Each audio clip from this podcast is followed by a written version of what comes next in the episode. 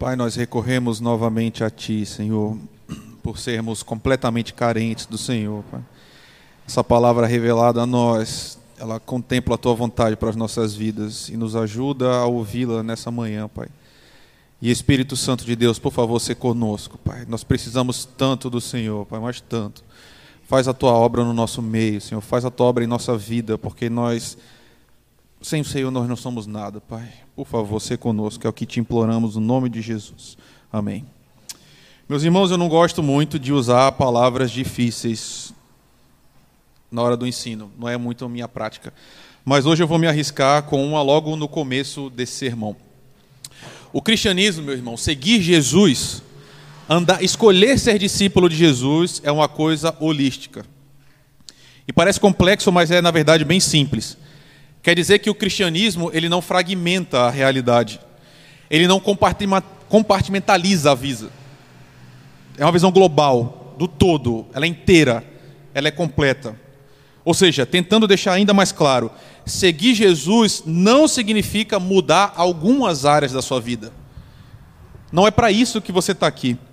Significa que toda a sua vida é completamente impactada e não existe uma só área da sua existência a qual seguir Jesus não modifique.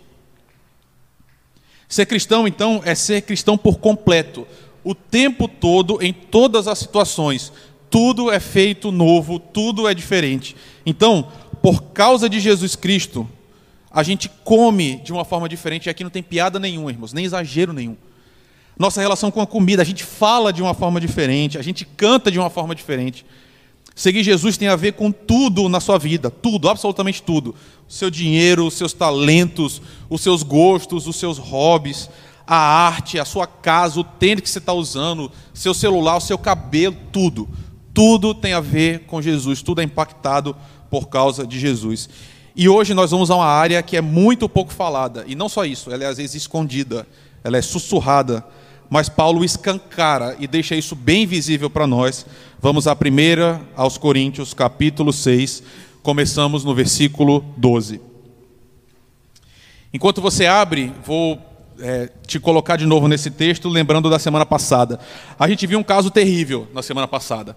Um membro da comunidade da igreja de Corinto estava dormindo com a sua madrasta. E Paulo reconfigura tudo isso, explicando que não é possível ser cristão e agir dessa forma. Diz que a igreja não devia nem comer com esse irmão, que a igreja tem que ser diferente. E agora ele vai continuar o mesmo assunto. Só que ele vai expandir esse assunto para nós. Então, antes do versículo 12, vamos começar no 9. Paulo diz, versículo 9: Vocês não sabem que os perversos não herdarão o reino de Deus? Não se deixem enganar, nem os imorais, nem idólatras, nem adúlteros, nem homossexuais passivos ou ativos, e nem ladrões, nem avarentos, nem alcoólatras, nem caluniadores, nem trapaceiros herdarão o reino de Deus. Assim foram alguns de vocês, mas vocês foram lavados e santificados, justificados no nome do Senhor Jesus Cristo e Espírito do nosso Deus. Tudo me é permitido, mas nem tudo convém. Tudo me é permitido, mas eu não deixarei que nada me domine. Os alimentos foram feitos para o estômago e o estômago para os alimentos. Mas Deus destruirá a ambos. O corpo, porém, o corpo, porém, não é para a imoralidade, mas para o Senhor e o Senhor para o corpo. Por seu poder, Deus ressuscitou o Senhor e também nos ressuscitará. Vocês não sabem que os seus corpos são membros de Cristo? Tornarei eu os membros de Cristo e os unirei a uma prostituta? De maneira nenhuma. Vocês não sabem que aquele que se une a uma prostituta é um corpo com ela? Pois, como está escrito, os dois serão uma só carne. Mas aquele que se une ao Senhor é o espírito, um espírito só com ele. Fujam da imoralidade sexual. Todos os outros pecados que alguém comete fora do corpo os comete, mas quem peca sexualmente peca contra o seu próprio corpo. Acaso não sabem que o corpo de vocês é um santuário do Espírito Santo que habita em vocês, que lhes foi dado por Deus e que vocês não são de vocês mesmos? Vocês foram comprados por um alto preço. Portanto, glorifiquem a Deus com o seu próprio corpo. Meus irmãos, Paulo começou aqui uma outra sessão, e o assunto dessa passagem é a imoralidade sexual. A gente vai voltar esse versículo lá na frente, mas eu quero mostrar para vocês que o centro dele, versículo 18, é: fujam da imoralidade sexual. Os coríntios, irmãos, viviam de uma forma dissoluta. A gente viu isso na semana passada. Na igreja, um membro estava dormindo com a sua própria madrasta, ou seja, a mulher do seu pai. E esse é um caso extremo, é um exemplo extremo. Mas parece que, no geral, na igreja, havia uma dissociação entre a nova vida que eles têm, ou melhor, a nova fé que eles têm e a vida. Os membros da igreja não estavam vivendo de acordo com Jesus Cristo, com o padrão do Senhor. Ou seja, a fé que eles tinham não impactava a sua vida concreta a sua prática, pelo menos não o suficiente. E aí, como sempre acontece, irmãos, sempre que há pecado, existe desculpas. A gente sempre arruma justificativa para manter a nossa prática, porque a gente gosta, a gente quer fazer isso. E eles começam com isso, o texto começa com isso. Sempre existia um porquê. Olha aí na sua Bíblia, tudo me é listo, versículo 12. É a primeira explicação. E eu não sei se você notou isso, mas está entre aspas, se você está lendo a NVI. Por quê? Por que está entre aspas? Porque, meus irmãos, quem fala isso não é Paulo. Paulo está citando um ditado em Corinto. Os coríntios diziam assim: tudo me é listo. É a primeira das justificativas dele. Eles estão dizendo assim: eu tenho permissão, eu tenho o direito de viver a minha sexualidade da forma como eu entendo. E lembrem, eles eram acostumados aos cultos pagãos. Nós já vimos isso na semana passada. Havia templos públicos onde o sexo era um meio de adoração aos deuses pelos quais eh, esses templos estavam espalhados na cidade. Então isso era muito comum, estava permeado na sociedade toda. Através dessas prostitutas cultuais, eles adoravam Afrodite prestando o culto. E os coríntios continuavam essa prática, já na igreja. Esse é o problema que Paulo está tratando. Então, a primeira explicação deles é: mas eu não estou ferindo nenhuma lei. É tudo permitido. Ninguém está sendo prejudicado.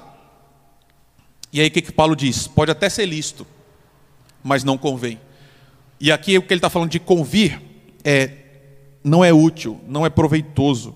Ou seja, o crivo que os cristãos deviam usar para qualquer prática da sua vida não é se algo era legal ou não legal, mas se era útil, se era proveitoso. Ou seja, em outras palavras, se é uma coisa santa ou não. A única forma da gente ter real proveito nas coisas é se a gente usá-las da forma como elas foram criadas para serem usadas. Ou seja, nós podemos pegar algo que é lícito, que é bom em si mesmo, e usar de uma, de uma forma que nos mata, que nos aniquila, que nos destrói. Então os coríntios dizem assim: tudo é lícito para a gente. A gente pode tudo. Mas Paulo diz, a segunda explicação dele, fala assim: não é proveitoso e também nada pode nos dominar. Paulo fala: é verdade, tudo até que é lícito, mas eu não vou me deixar dominar por nenhuma dessas coisas que são lícitas. Ou seja, se algo nos domina, se algo nos escraviza, isso vai contra a ideia saudável da liberdade cristã, irmãos.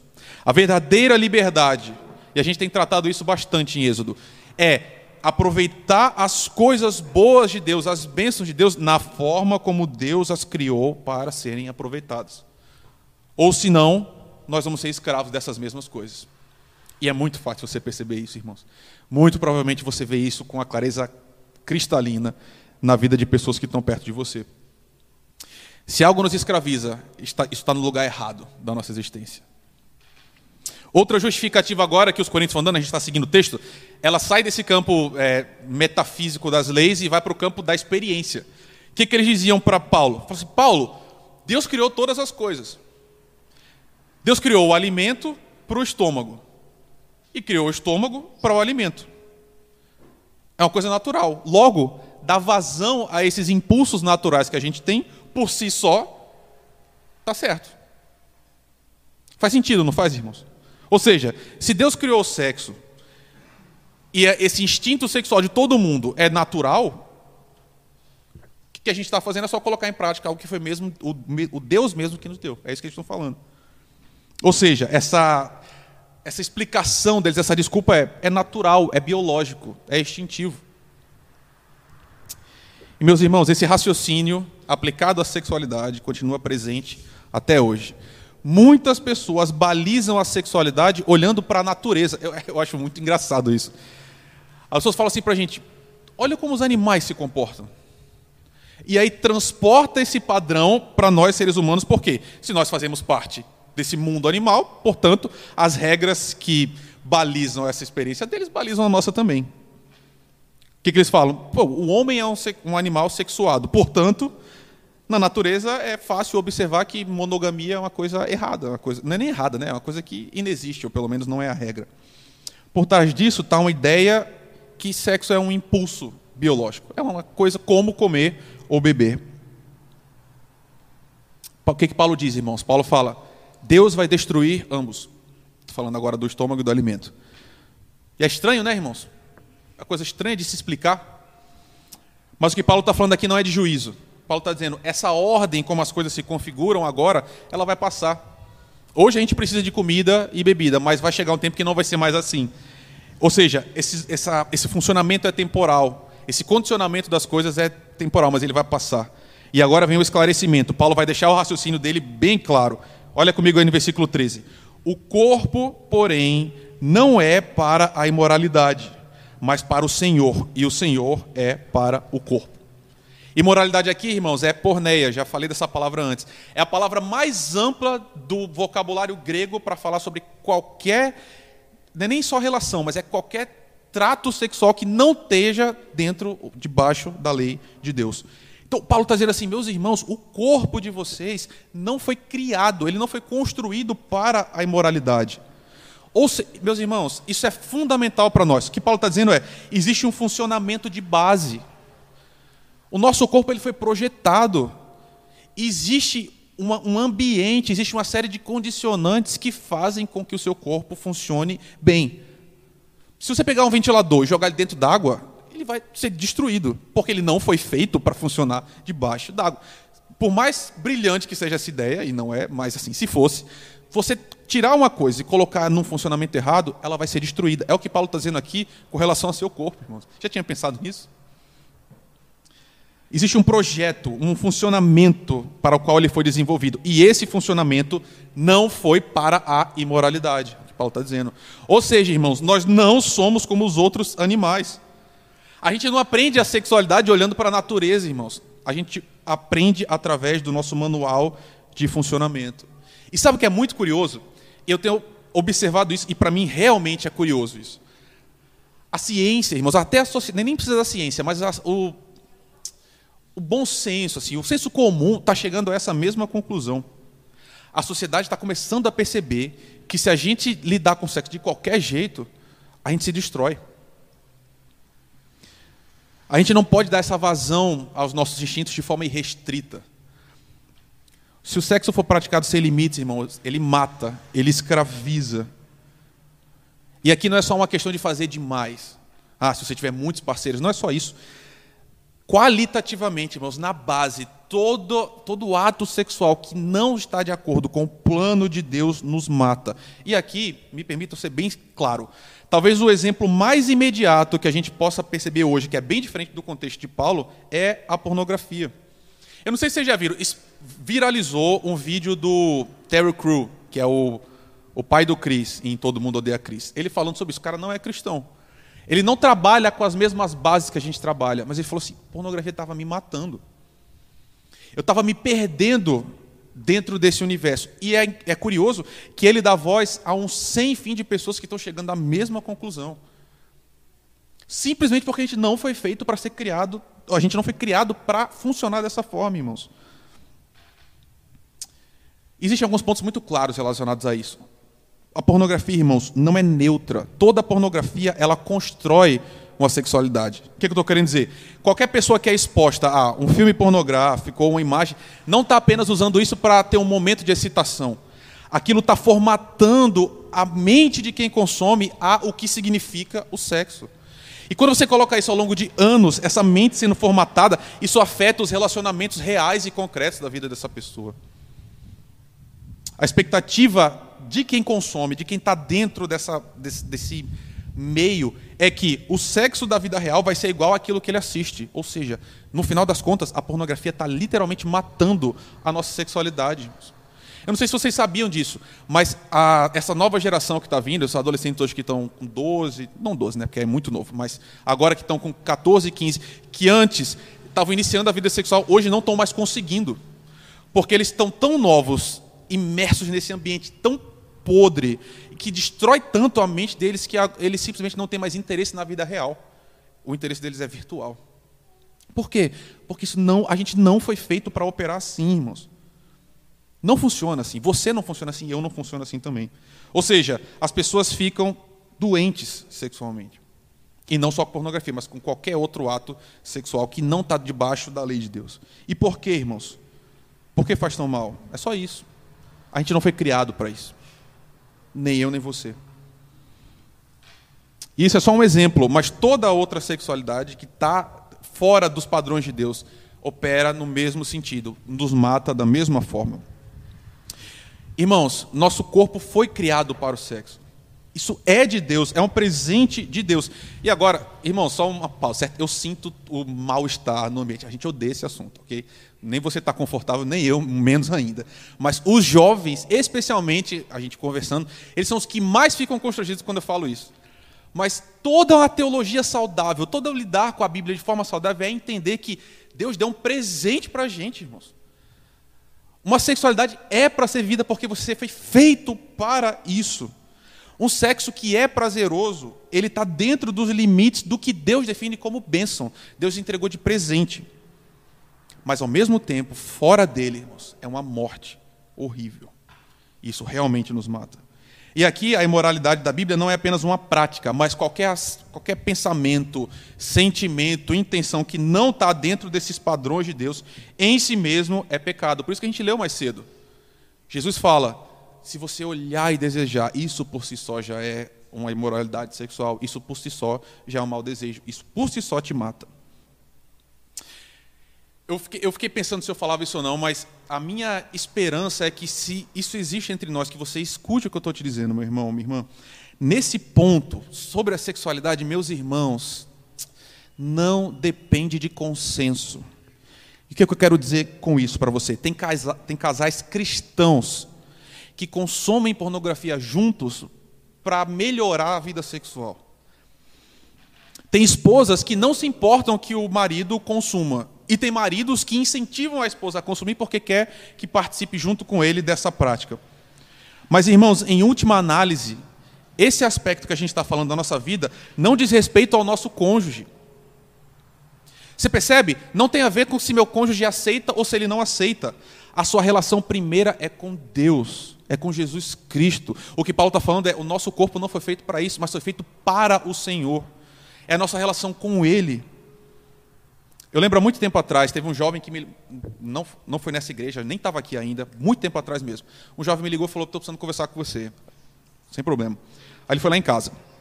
E esse era o assunto. Ele falou: não consigo, eu estou consumindo pornografia, não consigo sair desse ciclo vicioso. E o tempo todo ele estava falando na noiva, ele estava noivo na época fico com vergonha, minha noiva, minha noiva. Aí teve uma hora que eu parei e falei assim, cara, se a sua noiva hoje dissesse assim, não tem problema nenhum, eu aceito, vá em frente, você ficava em paz? Aí ele falou, ficava. Eu falei, meu irmão, o problema está antes então. Você não entendeu que não é a ela, em primeira análise, que você se reporta. No centro, irmãos, está uma, uma, uma compreensão errada disso. O que, que eu quero dizer? Ah,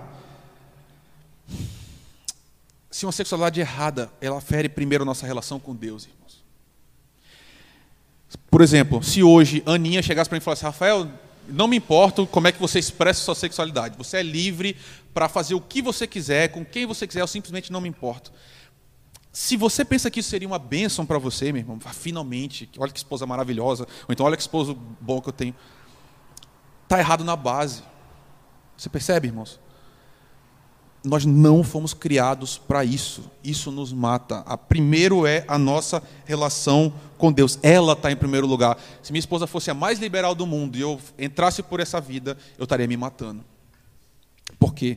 Porque a minha relação primeira é do, de minha com meu Deus. E por que eu estou sendo tão contundente assim, irmãos? Veja comigo se eu estou exagerando ou não. Vá para o versículo 15 comigo.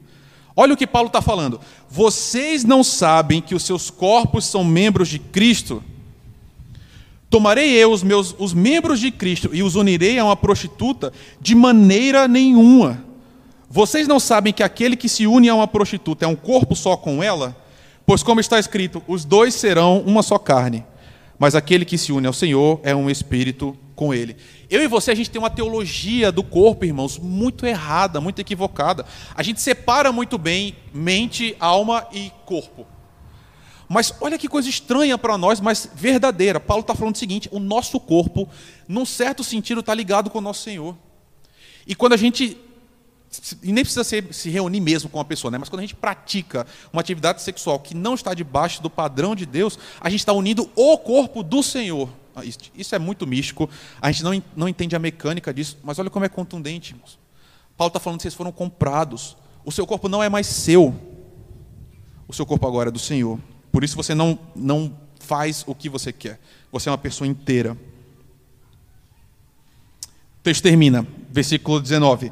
Acaso não sabem que o corpo de vocês é santuário do Espírito Santo que habita em vocês, que lhes foi dado por Deus e que vocês não são de si mesmos?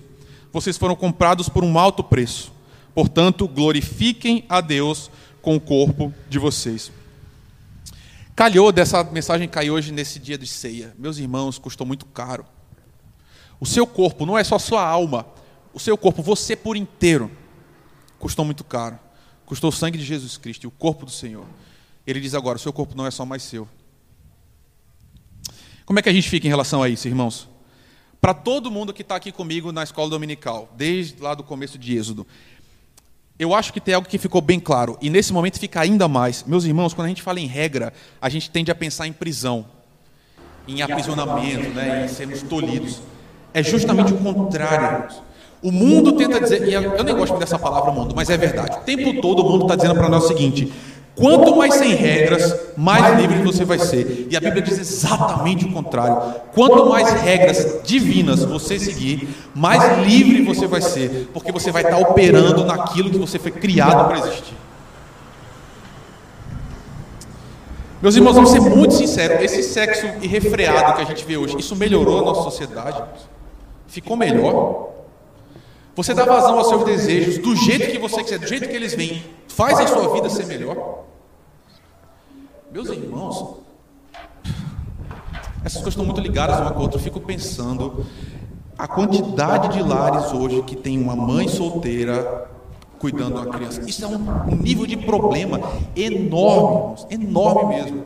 E, e tem várias camadas, mas uma delas é essa liberdade que a gente tem hoje irrestrita crianças que nem devia estar lidando nem com o namoro, não devia estar nem lidando com a complexidade emocional que é se relacionar com outra pessoa. Imagina a complexidade sexual. O número de doenças, irmãos, estão.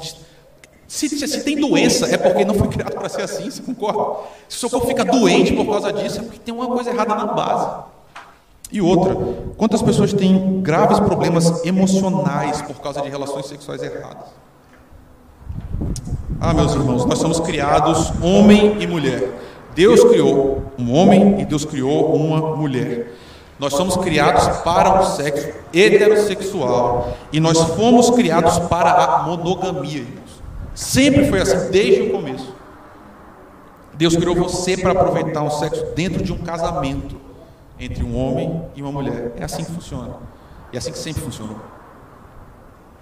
Por isso que para o mundo isso parece a coisa mais louca, mais absurda que existe. Parece loucura. Parece o próprio conceito de prisão. E a Bíblia diz que essa é a verdadeira liberdade. Nós não fomos chamados para ter uma vida sexual castrada. Não é isso.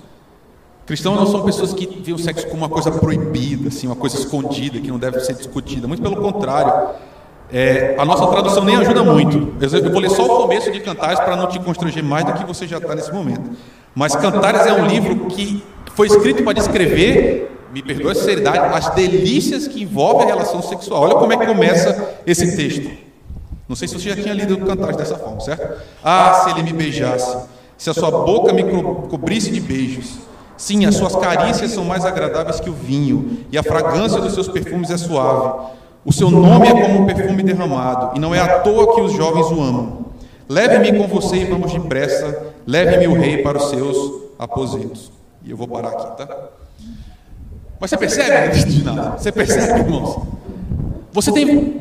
Comida é uma bênção enorme. Bebida é uma bênção. Música, som é uma bênção. Você tem vergonha dessas coisas? Não. A gente não precisa ter vergonha de uma relação sexual realmente prazerosa. Deus criou para isso, irmão. Seja livre, você já está casado, seja livre, irmãos. Entretanto, a gente tem que levar essa coisa muito a sério.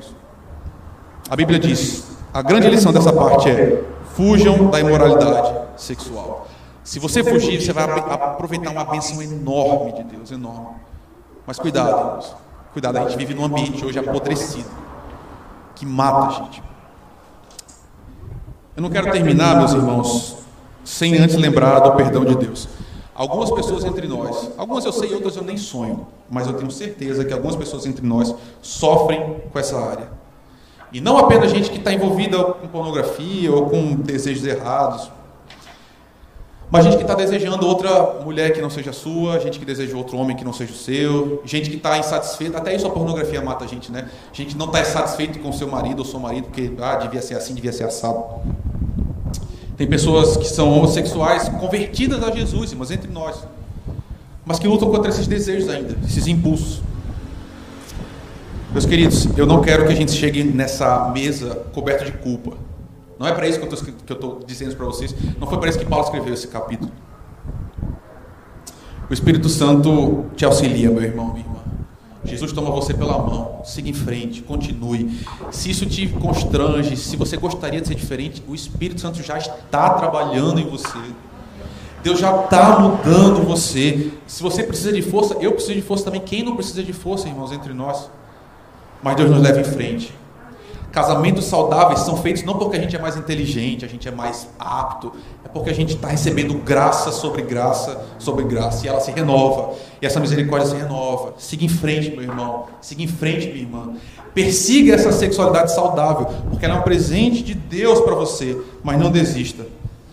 Não se sinta menos parte da família, não se sinta é, não merecedor de participar dessa mesa. Pelo contrário, use essa mesa como força para você continuar seguindo em frente a gente vai para a ceia agora, irmãos. E esse é um ótimo momento para a gente relembrar disso. Porque o corpo de Jesus foi dado a nós. Para que o seu corpo seja puro, o corpo dele foi chicoteado. E ele teve uma coroa de espinhos na cabeça. E ele apanhou. E ele bebeu vinagre.